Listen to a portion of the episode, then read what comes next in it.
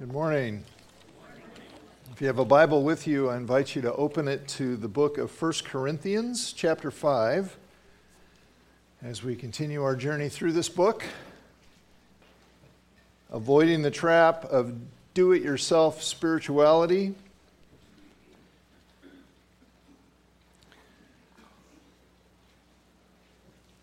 One of the big lessons we learn from Scripture, from the Bible, is that its words are good. Good for us and just flat out good. Psalm 19, for example, tells us that God's words, the words of Scripture, revive us. They give us new life. They make us wise. They give joy to our heart. And they enlighten our eyes, enable us to see clearly. And then in verse 10, the psalm writer says this: more to be desired are they, God's words, the words of Scripture, more to be desired are they than gold, even much fine gold. That's quite a statement. And then he says this: sweeter also than honey, than the drippings of the honeycomb. So the teachings of God's Word are not only true, they're valuable, they're precious, and they are sweet. And I imagine many of us could quote some verses that taste particularly sweet to us. You know, like John 3:16. For God so loved the world, God so loved you, God so loved me, that he gave his only son. That whoever, isn't it great to be part of whoever? Whoever believes in him shall not perish, but have eternal life. Man, that is sweet. That is sweet. But have you ever encountered anything in the Bible that didn't taste sweet to you? I ask that because over the next several weeks and months, we're going to be looking at some passages in 1 Corinthians that might not taste all that sweet to you at first. In fact, they might actually taste a little unpleasant, kind of sour, even bitter. Why would that be? Why would something in God's Word that's good for us not taste good to us? Well, there's probably several explanations. One possibility is that we might simply misunderstand it. We think it's saying something that it's not really saying. And so, for example, when we get to chapter 7 in 1 Corinthians, and there's a lot of truth there about marriage in particular. Many people, when they read that passage, they think that what it's saying is that being single or living a celibate life is somehow spiritually superior to being married. Living a celibate life puts you on a higher spiritual, moral plane than people who are married. Well, if you're married or you want to be married, that doesn't taste very sweet. But it turns out that's a big misunderstanding of what that chapter is saying, and we'll deal with that when we get there. Another reason a teaching might not taste sweet is just because it's just flat out difficult. It's hard. You know, for example, the Bible teaches us that we ought to forgive. Forgive those who've wronged us. And you might completely agree that forgiveness is a good thing. You just find it really hard to do it, to actually apply that. And then another reason is that a particular teaching might not taste sweet to you because it's just so different from what we're used to. And the passage we're about to read this morning might just fall into that category for you, because it brings up some significant issues, and what it says about those issues is very different from what's normal in our world, in our culture. It just tastes weird. It tastes different. Now, when it comes to moral convictions, and by morality, what we're talking about is if you have a belief that somebody should do or shouldn't do something, that's a moral belief. That's a moral conviction. There are certain things people should do, certain things people shouldn't do. Those are moral convictions.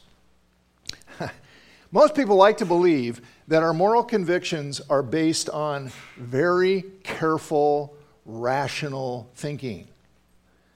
But it turns out many times that's not the case at all. And research shows this. Most of the time, we just kind of have a gut feeling about morality, about what people should do or what they shouldn't do, and we tend to go with our gut. Or, let me say it another way. We have moral taste buds, just like we have, physical taste buds. And if, according to our moral taste buds, something tastes morally good or bad to us, we often just assume that it is morally good or bad. But here's the problem. Taste buds can get thrown off. I'll give you an example. How many of you think a nice glass of fresh squeezed orange juice from ripe quality oranges would taste good? How many of you think a glass of oranges tastes good? Really? That's all? Come on. All right. Most of us think it would. All right. How about if you just brushed your teeth? And you've still got that minty, fresh flavor in your mouth. Would that orange juice still taste good? No, probably not. Because the toothpaste throws off your taste buds. I grew up in a home where the food was heavily salted. And so then when Karen and I got married, initially, I have to say her cooking tasted kind of bland to me.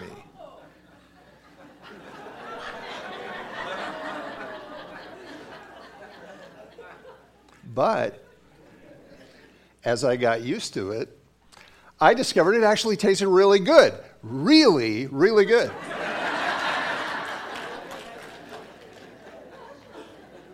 And then the funny thing happened. We'd go back to my parents' house, and when I ate there, the food tasted way, way too salty to me. That's your taste buds get accustomed to what is normal. To what's normal to you. What tastes normal to you is what tastes good to you. It tastes right to you. Okay, the same thing happens with our moral taste buds. We get accustomed to the ideas, the moral ideas from our culture around us, from the world without, and without even realizing it, we acquire a taste for certain moral flavors and not for others. And then we read in our Bibles and we encounter some moral ideas that they just don't taste right. They don't taste right to us. Okay, but just because something tastes good or bad to us doesn't mean that it is. So, with all that in mind, let's read 1 Corinthians chapter 5 and consider how it tastes. By the way, I'm planning to spend a couple of messages on this because there's a lot here. I just can't cover it all in one message. This time we're going to be looking at chapter 5, verses 1 through 5, and verses 9 through 13. Okay, here we go. Paul is writing to the church in Corinth and says this. It is actually reported that there is sexual immorality among you, and of a kind that is not tolerated even among pagans. That would be people who make no profession of faith in the God of the Bible, in Jesus. For a man has his father's wife. And this is referring to somebody in their congregation living in an ongoing sexual relationship, not with his mother, but probably his stepmother. Okay, his father has remarried, and now his father's out of the picture or something. We don't know the details, but this man is in an ongoing sexual relationship with his stepmother. Verse 2, and you are arrogant. Ought you not rather to mourn? Let him who has done this be removed from among you, for though absent in body, I am present in spirit, and as if present, I have already pronounced judgment on the one who did such a thing. When you are assembled in the name of the Lord Jesus, and my spirit is present, with the power of our Lord Jesus, you're to deliver this man to Satan for the destruction of the flesh, so that his spirit may be saved in the day of the Lord. Verse 9, I wrote to you in my letter not to associate with sexually immoral people, not at all meaning the sexually immoral of this world, or the greedy, or the swindlers, or idolaters. He's extending out the moral issues there. Since then you would need to go out of the world. But now I'm writing to you not to associate with anyone who bears the name of brother. Okay, so this is a professing believer, follower of Jesus. If he's guilty of sexual immorality or greed or is an idolater, reviler, drunkard, or swindler, not even to eat with such a one. For what have I to do with judging outsiders? Is it not those inside the church, inside the community of believers whom you are to judge? God judges those outside. Purge the evil from among you. That's a quote from Deuteronomy. Now, if those words don't taste at all unpleasant to you, I'm certain they would taste unpleasant to someone you know. This passage assumes two things. Two things are assumed here. First, that there are boundaries. There are boundaries that define good and bad for everyone. For things like sex, money, drinking, worship. So that's what universal moral boundaries means, is they apply to everybody. And the other thing this passage assumes is that those moral boundaries ought to be upheld by the community of believers, by a believing community, a church, a community of followers of Jesus, those who trust and follow him. Okay, well, if you don't like the idea of universal moral boundaries, or if you don't like these boundaries in particular, and you know, our culture really dislikes the idea of moral boundaries for sex in particular that would apply to everybody. Or if you don't think Christians ever have any business making an issue out of these boundaries to one another, well, you know, if that feels unloving to you, if that feels ungracious, well, then this passage is not going to taste very sweet. And what I would like to do now is use this passage as a case study in what to do when a moral teaching of Scripture doesn't taste good to you. So if you're a follower of Jesus, and I realize you might be here and you're not, you know, you haven't yet crossed that line, you haven't taken that step of faith in him, and I'm really glad you're here, and I hope this is, you know, informative, but this is mainly applied to those who profess to be followers of Jesus. If you as a believer in Christ encounter a passage that apparently teaches you to do something or not to do something, and that teaching tastes weird or wrong to you, what do you do? What do you do? First, make sure you understand it correctly. Make sure you understand it correctly, because you might be getting it wrong. I referred to, I think, a common misunderstanding of 1 Corinthians 7.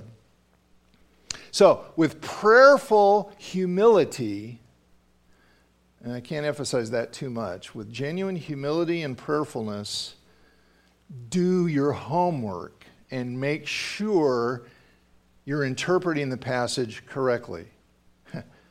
Now, that doesn't mean find an interpretation that you agree with, okay? It means find the meaning that's really there, the meaning that's actually intended by the author. And there are all kinds of tools to do that. We have seminars on that. I don't have time to go through those principles at this point, but do the homework. Make sure you're getting it right. And by the way, I just say this. If when you study the Bible, you expect it to always agree with everything you already believe, that is, you never expect to be challenged. You never expect to run across any teaching that doesn't, in some way correct you.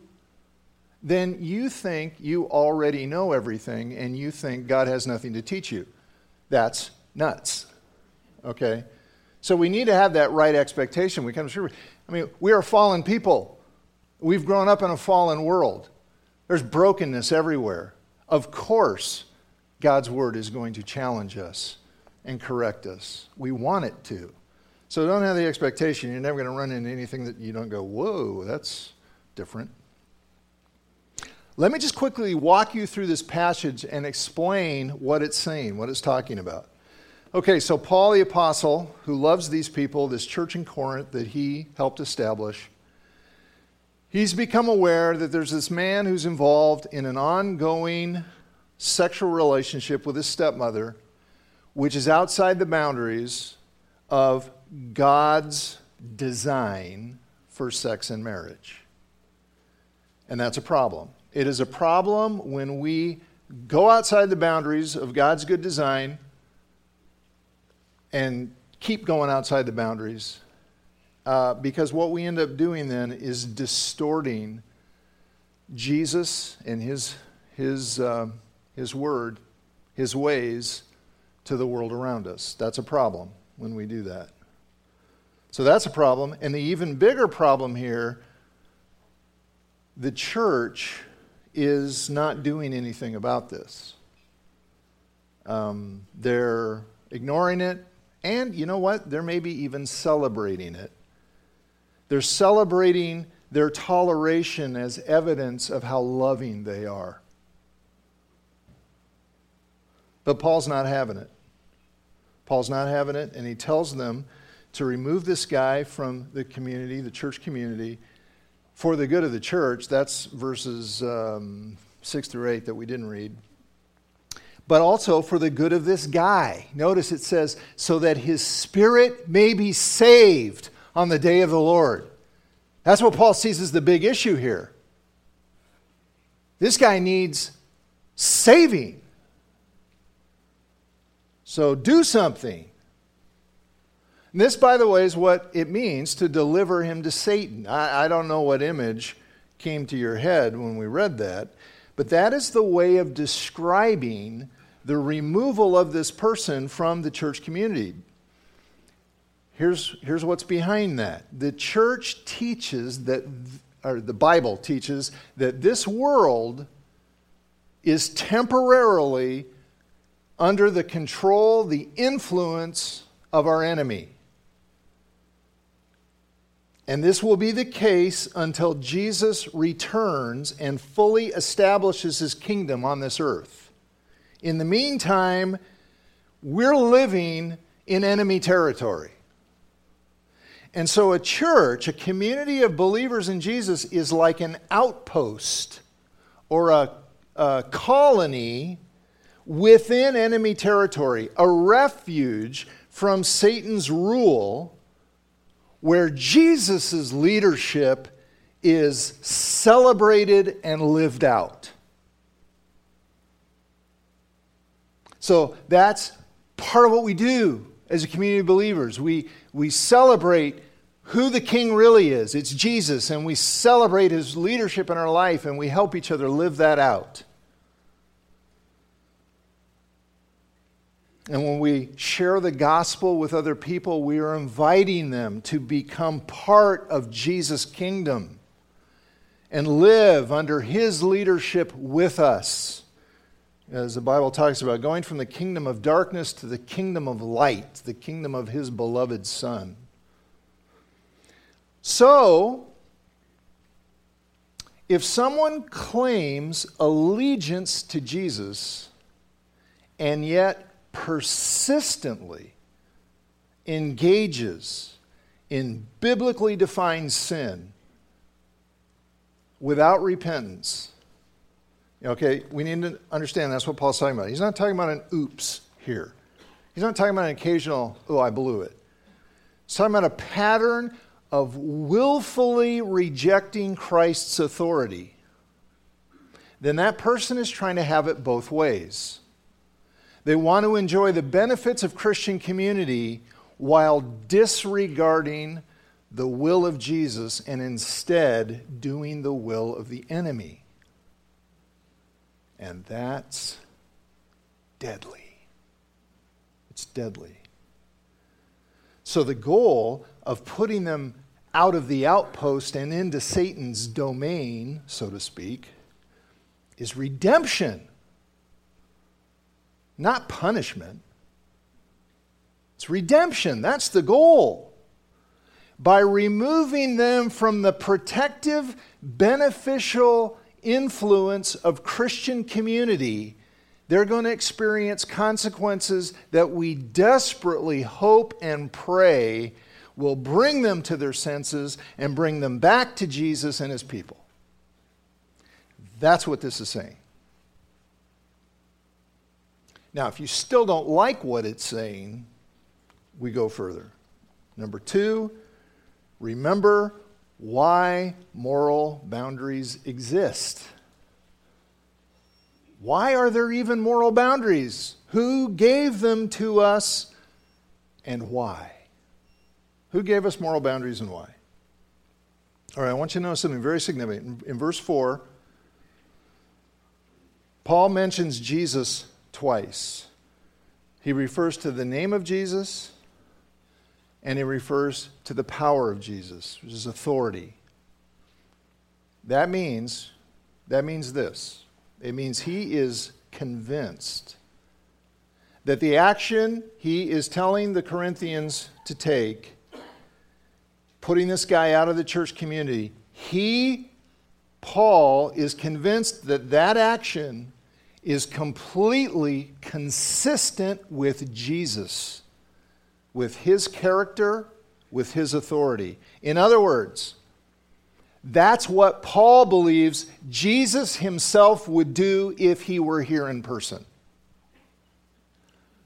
Why would he think that? Why would he think that? Because of what Jesus said and because of what Jesus did.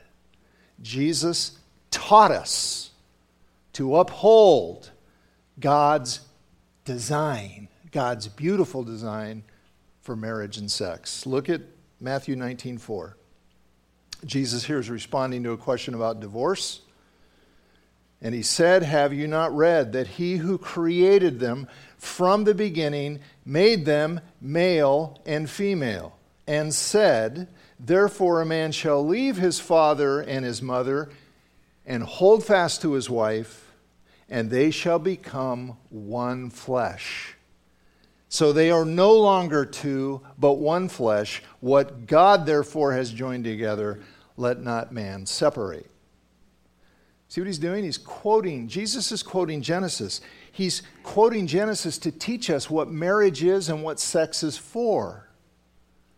He's upholding God's good design for human sexuality is the standard of what's good. And then in Matthew 18, he teaches, I gave you the reference, I don't have time to read it, but I encourage you to. He teaches us what to do. What to do when a professing believer keeps crossing one of God's moral boundaries. He tells us we're to lovingly confront them. And if they repent, we're to forgive them. And if they don't repent, after repeated appeals, at some point, remove them from the church. Who taught that? Jesus taught that. Jesus. Loving Jesus. Gracious Jesus. Merciful Jesus. Forgiving Jesus. I stress that because Paul's not doing his own thing here. It will not do to read these words and go, "Oh, yeah, that's Paul. The guy's kind of a jerk." No. He's not doing his own thing. He's not imposing his own personal opinions on everybody. These moral boundaries come from God. They reflect his goodness. They reflect his glory. And when we depart from them, we head down a path that's always less good. And sometimes we don't know better. And Jesus is so gracious. He's not here, saying, well, you blew it, you're out. It's like, but come to your senses. Come to me. Come to me. Receive my grace. Receive my mercy. Receive my empowerment to follow my design. We really, really have to stop thinking of moral boundaries as limits on our fulfillment, limits on our pleasure, limits on our satisfaction, as if God's given us this arbitrary list of do's and don'ts to keep us from having too much fun. That's nuts. That's nonsense. God gave us these boundaries because he's good, because he's loving.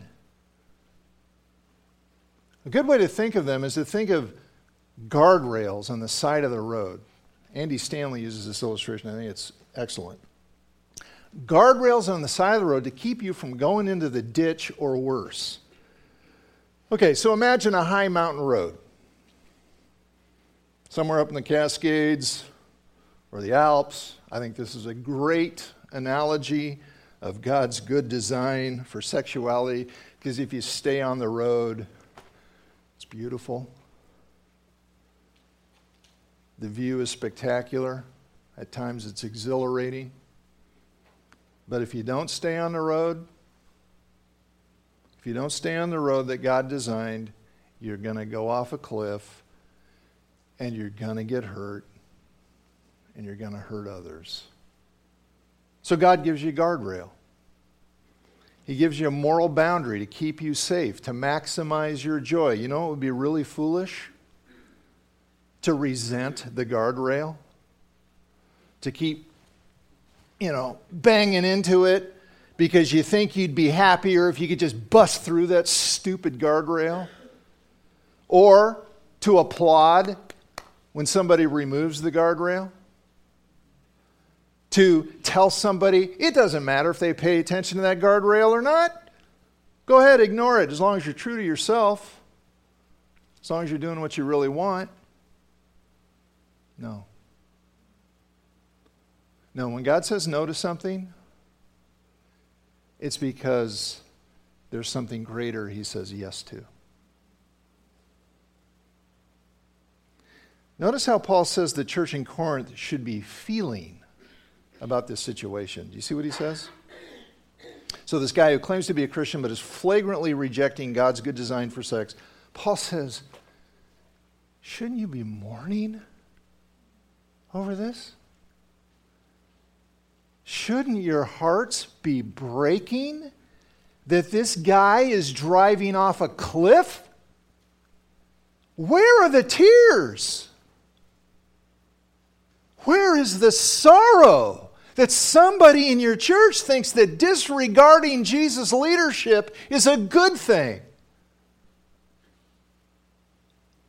Instead, Paul says, you guys are arrogant. Why does he call them that? Why are they arrogant? It's because one of two things is true. Either they've redefined the boundaries that God defined, that is, they've moved the guardrails so that what this guy's doing is no longer an issue, or they've decided that upholding the boundary is not in anybody's best interest. In other words, it's more loving to overlook this man's sexual misbehavior than to confront him. And again, remember, we're not talking about an oops here. We're talking about a flagrant pattern. So that means either they've moved the boundary or they've said, yeah, it wouldn't be loving to uphold that. That means whether they realize it or not, they think they're smarter than Jesus or they're more loving than Jesus. And anytime you think you're smarter or more loving than Jesus, the only word for that is arrogance. Jesus has good and loving reasons for putting the boundaries where he put them. Putting the guardrails where he has them, even if we don't understand them. And I'll tell you, as a young man, before I was married, I didn't understand that guardrail. It seemed pretty arbitrary and mean to me. I see it differently now. We need to remember who gave us these moral boundaries and why. And then the third thing, if the teaching tastes bad, check your diet. Check your diet. If this moral teaching still tastes bad to you, remember, what you eat can seriously affect your sense of taste. I read an article once about the guy who is the official taster for a major ice cream company. It literally is his job every day to go to work and taste ice cream. And his scent, to make sure it meets the company's standards. And when they come out with a new flavor, he has to try it and make sure, it's all good. And his sense of taste is so good, it's so accurate, that he can tell within a percentage point or two how much butter fat is in the ice cream. And he can detect all those subtle flavors and say if anything's too strong or too weak or just right. I mean, you talk about your dream job. Why didn't anybody tell me about this when I was in high school? Well, here's the thing. This guy has to be extremely careful about what he eats, even when he's not on company time. So, no strong flavors. No spicy food. Thai, Mexican cuisine, nope, off limits. Nothing that can throw his taste buds off and mess up his palate for ice cream. In fact, he uses a gold spoon to taste ice cream. And I don't mean a gold color spoon, I mean actually made of gold. Because the gold will not chemically react with anything in the ice cream and affect the flavor.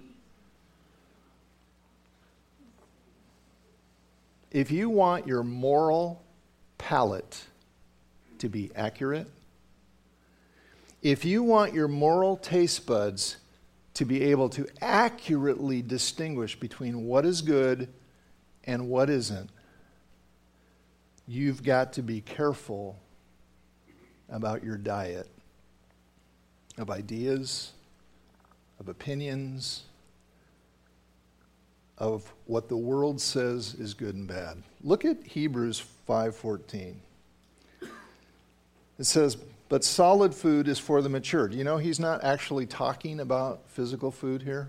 It's a metaphor of spiritual food, spiritual diet. And he says, solid food, solid spiritual food is for the mature. For those, look at this, who have their powers of discernment trained by constant practice to distinguish good from evil. You can train your moral taste buds to distinguish. And that is a sign of spiritual maturity, when you can correctly discern what is good and what isn't. So check your diet. Check your diet. The shows you watch. The articles you read, the social media you consume, what your fellow students or coworkers or family members think, all of it can affect your moral taste buds. How do you know if some moral idea really is good or bad, as God defines it? How do you know? I'll give you a hint. It's not necessarily how it tastes. Just because something tastes morally good or bad doesn't mean it is. Just because something tastes good doesn't mean it is good. I understand, I've been told, I don't know this from personal experience, but antifreeze tastes really sweet. which is why you can't leave a puddle of it in your garage if you have a dog or cat, because they'll just lap it up gleefully and die. How do you know if a moral idea is really good or if it's spiritual antifreeze? You see how well it lines up with the teaching, with the character, with the moral boundaries of Jesus. Who loves you? Who wants what is best for you more than anyone else does? Who is committed to your eternal joy and satisfaction? That's how you know. Increase your diet of what he says, of what he teaches, of what he thinks, and decrease your diet of ideas that don't taste like his. Check your diet. Now, next time, just giving you a heads up, I plan to talk about what to do when your desires or the desires of someone else are in conflict with God's design. How do you love somebody whose desires do not match what God says is good? And then another heads up, on March 3rd, so a little over a month away, after we've plowed through some of these passages and what it's talking about on sexual desire, sexual identity, all of these things that are just such a big deal in our culture right now. I'm hoping to do a question and answer time on March 3rd in the second hour, and we'll have a way that you can text in questions anonymously so you don't have to stand and ask some embarrassing question. Anyway, that's coming up on March 3rd. So, if it doesn't taste sweet, are you understanding it correctly? Are you remembering where moral boundaries come from, who gave them to us and why? And how's your diet? Let's pray.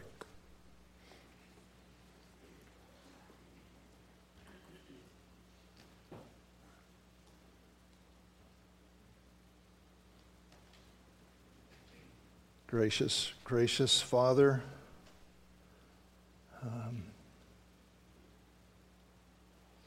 your word is good.